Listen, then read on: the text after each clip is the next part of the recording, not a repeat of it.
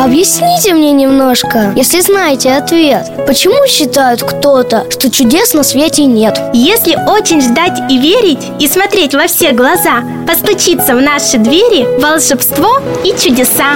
Каждый будний день в 14.30 на русском радио специальный проект «Чудеса случаются». Разбираем новогоднюю почту и помогаем Деду Морозу исполнять детские мечты. С наступающим! Ваше русское радио. Без возрастных ограничений. Спонсор проекта – медицинская компания Story.